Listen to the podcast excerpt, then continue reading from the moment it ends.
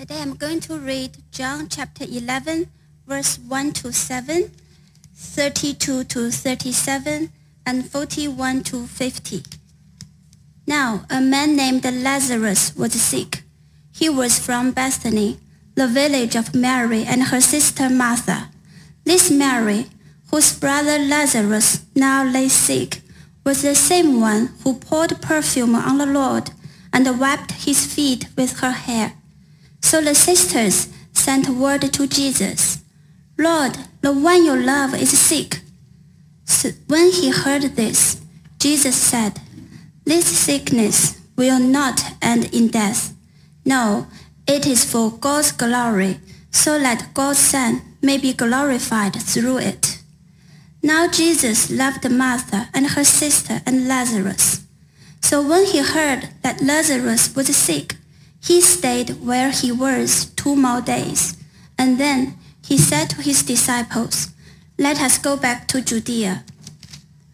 Verse 32 to 37. When Mary reached the place where Jesus was and saw him, she fell at his feet and said, Excuse me. Lord, if you had been here, my brother would not have died. When Jesus saw her weeping, and the Jews who had come along with her also weeping, he was deeply moved in spirit and troubled. Where have you laid him? he asked. Come and see, Lord, they replied. Jesus wept. Then the Jews said, See how he loved him. But some of them said, Could not he who opened the eyes of the blind man have kept this man from dying? Verse 41 to 50. So they took away the stone. Then Jesus looked up and said, Father, I thank you that you have heard me. I knew that you always hear me, but I said this for the benefit of the people standing here, that they may believe that you sent me. When he had said this, Jesus called in a loud voice, Lazarus, come out. The dead man came out, his hands and feet wrapped with strips of linen and a cloth around his face. Jesus said to them, Take off the grave clothes and let him go. Therefore, many of the Jews who had come to visit Mary and had seen what Jesus did believed in him. But some of them went to the Pharisees and told them what Jesus had done. Then the chief priests and the Pharisees called a meeting of the Sanhedrin. What are we accomplishing? They asked. Here is this man performing many signs. If we let him go on like this, everyone will believe in him.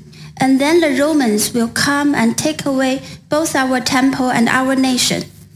Then one of them, named Caiaphas, who was high priest that year, spoke up. You know nothing at all. You do not realize that it is better for you that one man die for the people than let the whole nation perish. Thank God for his words.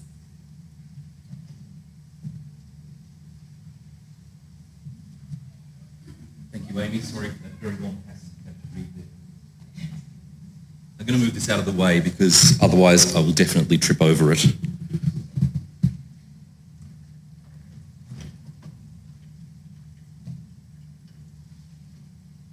And the traditional way to start the sermon is, is this on? Is this on? It's not even on. it is on, right, good. So you know how every sermon begin has three key points that all begin with the same letter. This is not going to be a sermon like that. And you know how every good sermon, um, it should reflect the fact that we've done something really significant here. We've just commissioned a pastor to preach in the tongue of a billion people who haven't heard the gospel and desperately need to. And unfortunately, this sermon doesn't work for that either.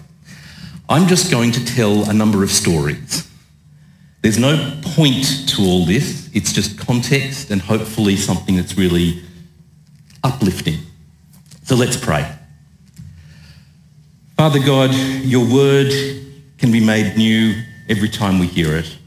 Let the congregation hear be refreshed and have a deeper understanding of what happened at that town so long ago. Amen. So those of you that know me will of course be not even the least bit surprised when I tell you I got totally obsessed over exactly the most unimportant details when I was preparing this sermon. Um, so let me obsess over verse 1, which is, Now a man named Lazarus was sick. He was from Bethany, the village of Mary and her sister Martha. And you wouldn't believe the number of different things that happened at Bethany.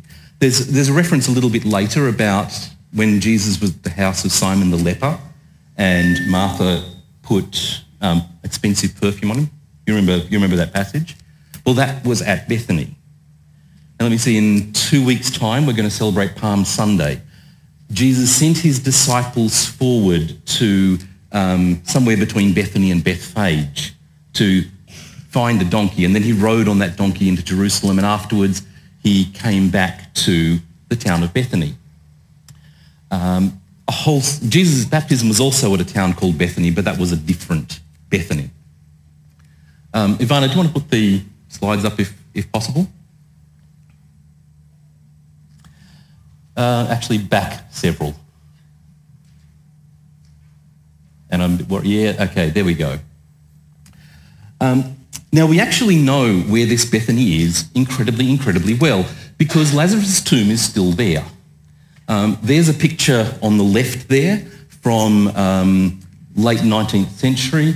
Uh, that's the pic- picture I grabbed from Wikipedia. Um, right now, it's in that, that bit of Palestine to the east of Jerusalem that's controlled by the Israeli military. So it's not an easy place to go and visit, but it's there. Uh, and we, we know right back to the third century AD uh, that that tomb was the one that everyone referred to as being Lazarus' tomb.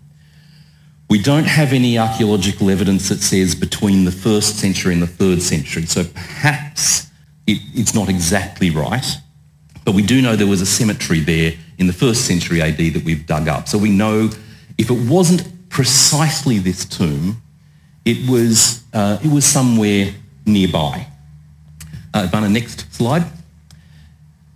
Hopefully coming up. No, we've missed several slides in between. Um, okay.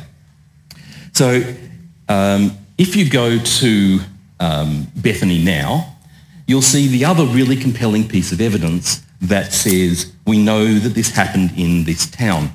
And that's because nobody has called the place Bethany for the last 2,000 years. It's actually called Al-Azariah. And so in the slide that's disappeared from my presentation there, I put up Google Maps where we had uh, the English Al-Azariah, Korean Al-Azariah, Chinese Al-Azariah, the place of Lazarus. Um, because when, when God's power came into this place and something happened, the 600 years of history of Bethany was like dissolved like snow. Nothing could compare with the power of what God had done in this place at this time. Um, and this place that's now called Al-Azariah, for 2,000 years, that's what it's been called. That's what the Muslim scholars who wrote about this was the place where Jesus rose, uh, rose Lazarus from the dead. Um, for 2,000 years, it's had this name.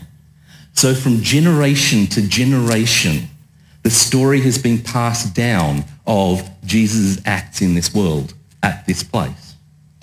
And, you know, when I had my Korean and Western and, so Korean and English and Chinese, that's about as far west and east. From the west to the east, the whole world proclaims that this is the place where Lazarus was raised from the dead. And then if you're in Jerusalem and there's a traffic jam and you decide you're not going to take the main highway out, you're going to take the side streets out. And you ask Siri, hey Siri, navigate me from Jerusalem out to the east. Um, what will happen? Well, the, Siri, the, the silicon inside your phone will send electrical signals to the piezoelectric parts which give you the speaker in your phone, and the rocks and stones themselves will proclaim Jesus' works in this place. keep that in mind when we get to Palm Sunday and Jesus is saying, well, you know, the rocks and stones would, um, would preach, would, uh, would tell of his works. Um, so let's move on to the next slide, the one that was sort of right. Yep. Now, Bethany had, uh, had two significant roles in, uh, in this time. And they're both very interesting and highlight something very odd that, that Jesus does here. Okay, the first thing that Bethany was, was it was the right distance away from Jerusalem to quarantine. Now, in first century Israel, or first century Judea, they weren't worried by coronavirus because they didn't actually know about it. The terrifying disease was leprosy. It was untreatable, it was contagious, and it could destroy armies, it could destroy, destroy cities, it could destroy civilizations. And so if you look in Leviticus, nearly a thousand years before, they had these very strict rules about what happened if you came down with leprosy. Basically, you had to withdraw away from the settlement and stay there for a period of time. And after a period of time, if it had cleared up, you would then go to the priest who would confirm that your skin condition had cleared up, and then you were allowed to go back into society. Or it might not heal up, and that would mean that you were now going to die a pauper's death, probably eaten by dogs when you died. A very, very powerful moment. And Bethany was just the right distance away. We don't know the name Bethany, what it exactly means. It could, the Beth part means place or town or house. The Ani, it could be um, somebody's name from about 600 BC. There's a little reference in Nehemiah that it maybe might be an Ananias or something like that. Um, and it could mean place of the figs, but probably it means place of the poor. Because who were the people that were surrounding Jesus at this time. They were the sick who had withdrawn from Jerusalem. They had no money because suddenly you come wake up one morning, you have a skin disease, that's it, you're out. Uh, you can't work, you can't interact, you can't buy anything, you're just going to rely on charity and alms. So Jesus, whose ministry was often healing the lepers, healing the sick, bringing people back to their families that they'd never been able to, that they hadn't been able to talk to or be with, or reducing suffering. These are all things that, of course, Jesus spent a lot of time at Bethany. This was the, the central place for mission. Now, Bethany had another role, and you can sort of see it on the map here. Do you remember uh, two weeks ago, I think it was, that John North was talking about Jesus talking to the woman at the well in Samaria. And he mentioned that uh, he went, that Jesus went from Jerusalem up to Galilee via Samaria, which was a strange thing to do because Samaria was a kind of dangerous place for Jewish people to go.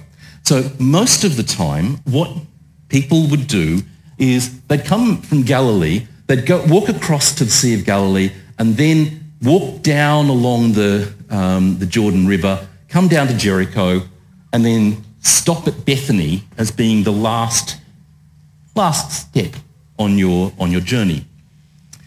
Uh, and maybe you'd have a, a drink there, or maybe you might sleep there, and then you'd finally do that last step into Jerusalem to go and um, be prepared to go and visit the temple or whatever your business was in Jerusalem. So that's why um, these verses here, um, starting at, um, just finding where it is, verse 6. Yet when he, Jesus, heard that Lazarus was sick, he stayed where he was for two more days. Now, we just gloss over that and, you know, it's, it's odd. Uh, but let's, let's just talk about what that meant. Now, by the way, Ivana, is there one more slide after this? Because if there is, great, and if there's not, then forget it. Okay, yep.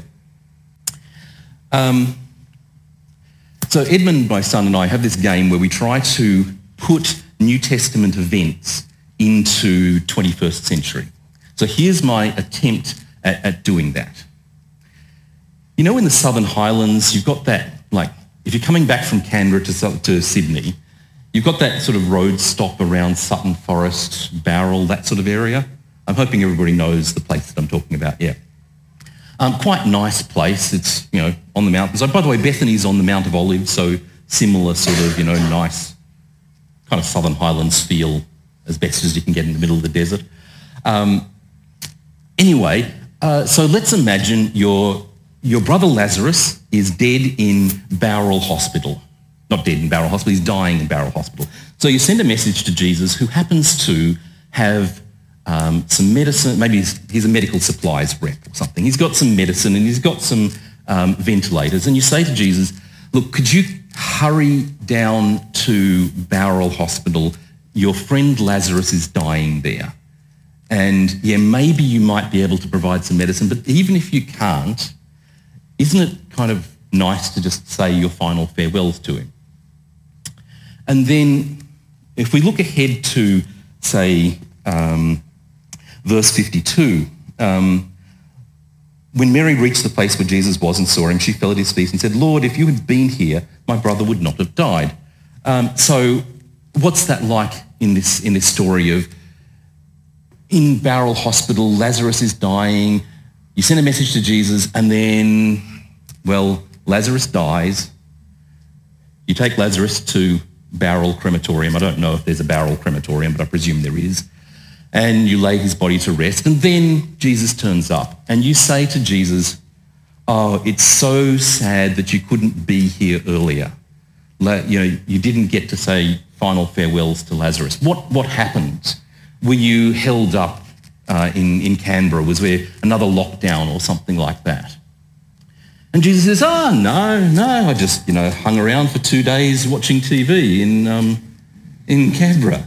I mean, like, really? Uh, Mary and Martha would have every right to be incredibly angry with Jesus. You know, they asked, could you do a miracle? But at the very least, come on, anybody would come and say farewell to somebody who was dying. You know what this reminds me of? It reminds me of these last 15 months where some of us have been praying for miracles, praying that, you know, the pandemic would stop. But most of us were just praying for normality. And what we experienced was kind of the opposite of miracles. Let me tell you a story from, from last year. So I really wanted to go and see my aunt who's down in Canberra. She's been sick, haven't seen her for two years. Um, and so I had it all lined up. And maybe two days before I was about to go, uh, do you remember there was that outbreak in northern suburb, northern beaches, and suddenly, no, sorry, ACT is closed off. And I wasn't praying for a miracle that she might suddenly be able to walk well again, or that uh, you know uh, all the various problems that she'd had would disappear. I was just praying for normality that I'd be able to go and spend some time. And it's been like that for us for the last 15 months, hasn't it? We're just praying to be able to sing in church, which we can't do, or to be able to meet together. These things that we normally try to do. Think about how it would have been for Mary and Martha when they discover that Jesus has just like not bothered coming. It would be that same feeling that we've had. And yet, through this situation, Jesus then goes and performs one of the greatest miracles of human history. What is it that God has been preparing over these last 15 months? I don't know if we'll find out soon. I don't know if we'll find out on this side of heaven. But God has been preparing something. He's been doing something. And we will look back at 2020 and the beginning of 2021 and say, we see God making the way for the most extraordinary miracle. Do we have faith that that's true? Yeah. Let's just talk about Lazarus, because he's one of the more interesting people here. We have pretty much nothing in the Bible about what happens to Lazarus after this. Uh, we have some scattered sort of archaeological records and, and historical records. So according to the Catholic tradition, uh, Lazarus, Mary and Martha were so oppressed that they escaped the oppression by getting into a boat with no sail and sailing across to, the, to Marseille where he became the Bishop of Marseille. Uh, the problem with this is that there's no support for this and it doesn't seem very believable. Um, the Eastern Orthodox tradition, though, has something slightly more interesting to say. So the Eastern Orthodox tradition says that Lazarus became the Bishop of Cyprus, which makes a great deal of sense because um, at that time you wanted, the, the Gospels weren't necessarily written, and so you wanted people who had interacted with Jesus to know what was true gospel, what was true faith, and so on. Um, and so it's very likely that somebody like Lazarus would have been um, seen as a very upright, important person in the early church. The other part of the, the, the Orthodox tradition is that he never smiled once. That he had seen what was on the other side, he had seen the souls of the damned, and he could never smile afterwards. It's a very powerful message, isn't it? We don't know if it's true, but it's kind of um, interesting. We do know that Lazarus probably lived for quite a while after this.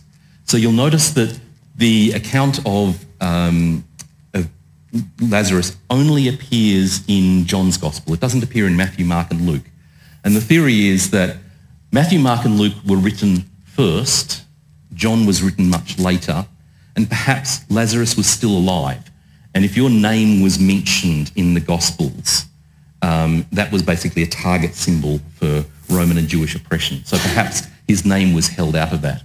Uh, and if you want to have, I think I'm way short of time, but uh, uh, talk to me afterwards about the Mar Saba letter. There's this tiny hint that the Library of Alexandria had an extended copy of Mark, which also included the Lazarus story anonymized.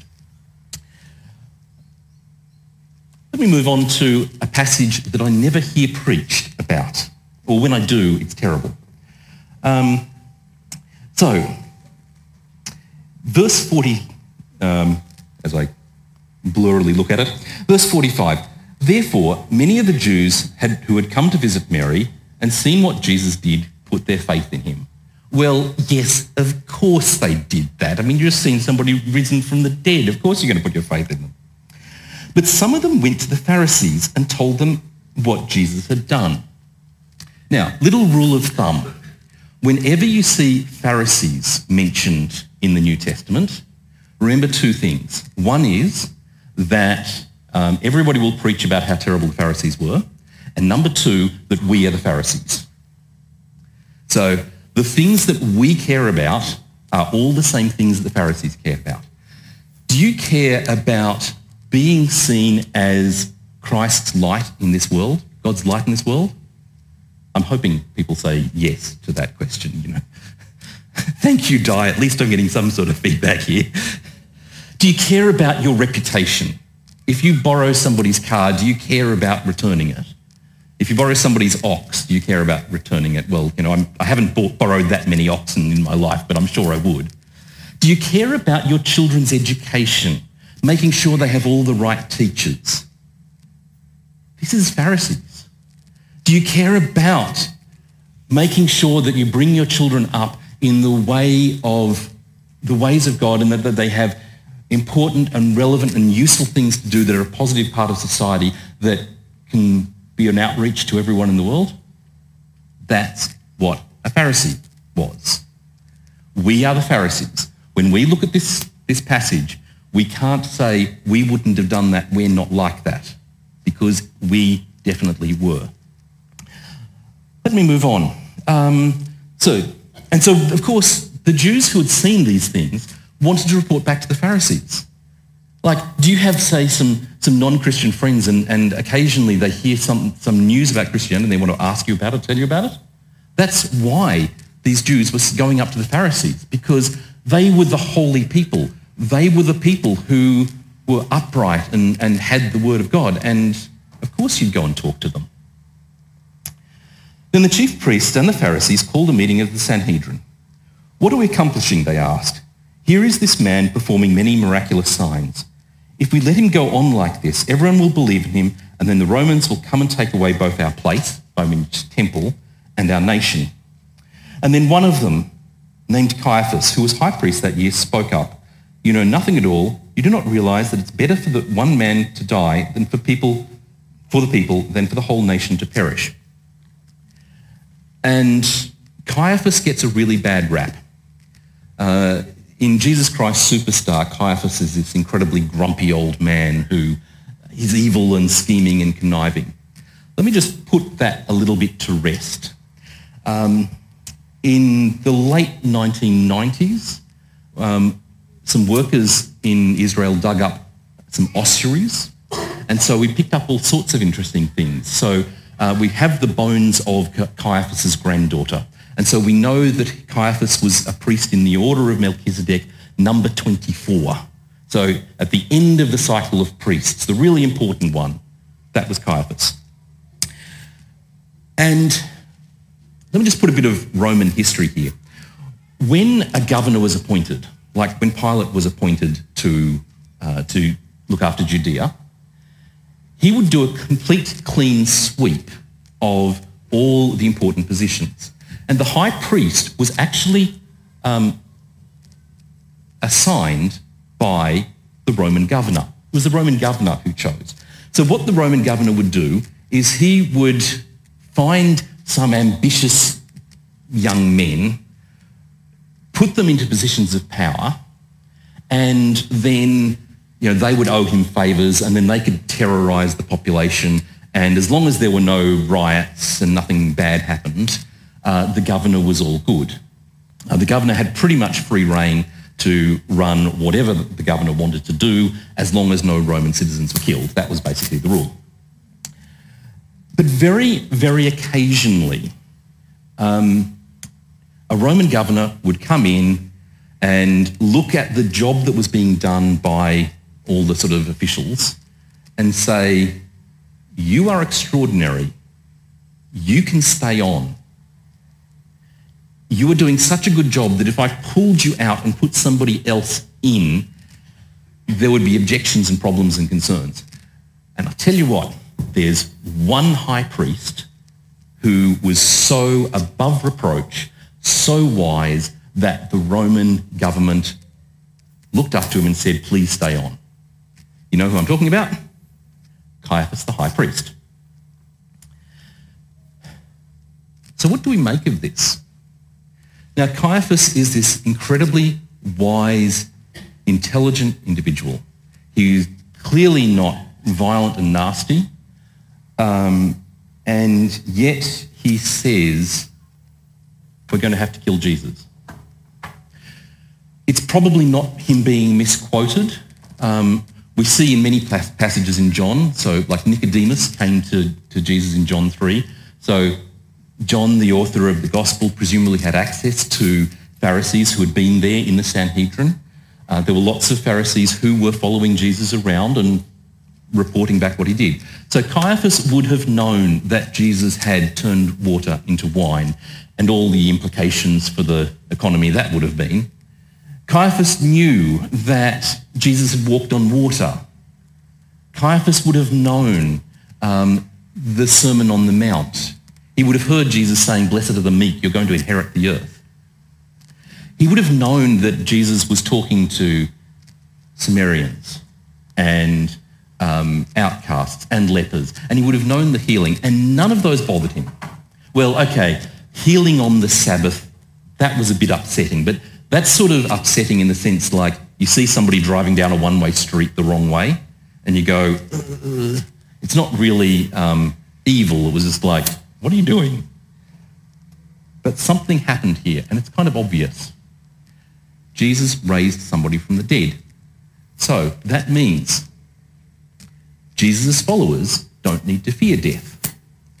And so that means that Jesus' followers are unstoppable.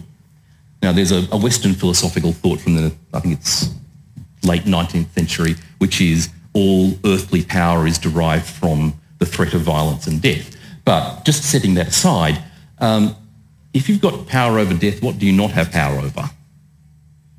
So Caiaphas is looking at this situation and saying, if Jesus is alive, then his disciples cannot be stopped. No matter what oppression or suffering they go through, they will transform this town. this village, this country. They will transform the whole earth. Jesus' disciples cannot be stopped, then from the west to the east, there will be Christians. Not that they would have called them Christians yet, they were just followers of Jesus. But if Jesus is dead, then all his wise words, all the people whose lives he's transformed, all the miracles he has performed amount to nothing because he's dead. And so therefore his followers will scatter away. And by the way, the Pharisees were completely correct. Um, that little verse where they say the Romans will come and take away both our place and our nation. Taking away our place meaning taking away the temple, destroying the schooling system, destroying education, destroying a whole bunch of government structures. Yep, that happened 70 AD. So about, what was be 32 years after these events. Um, spot on, that's exactly what happened. The Romans did come through because of all the, um, the, the violence from the Jewish people and the fact that there was this group who were unstoppable. So let me just put these things together, starting at the end. We, as Jesus' followers, are unstoppable. We don't know what God has been doing in these last 15 months, but we know it's going to be something remarkable. It may be 2,000 years from now before we see the full impact of it. But we know that the little things we're doing today, like commissioning a pastor for a Chinese church, it might be small, but as Jesus' followers, nothing can stop us from expanding his kingdom. Amen. Let's, uh, let's pray uh, while the music team come up. I think that's the right order of things. Thank you, Father God, that in the worst of situations, you can overcome. Thank you for all that you have done in this world. Thank you that we march behind the banner of one who has power over death. Amen.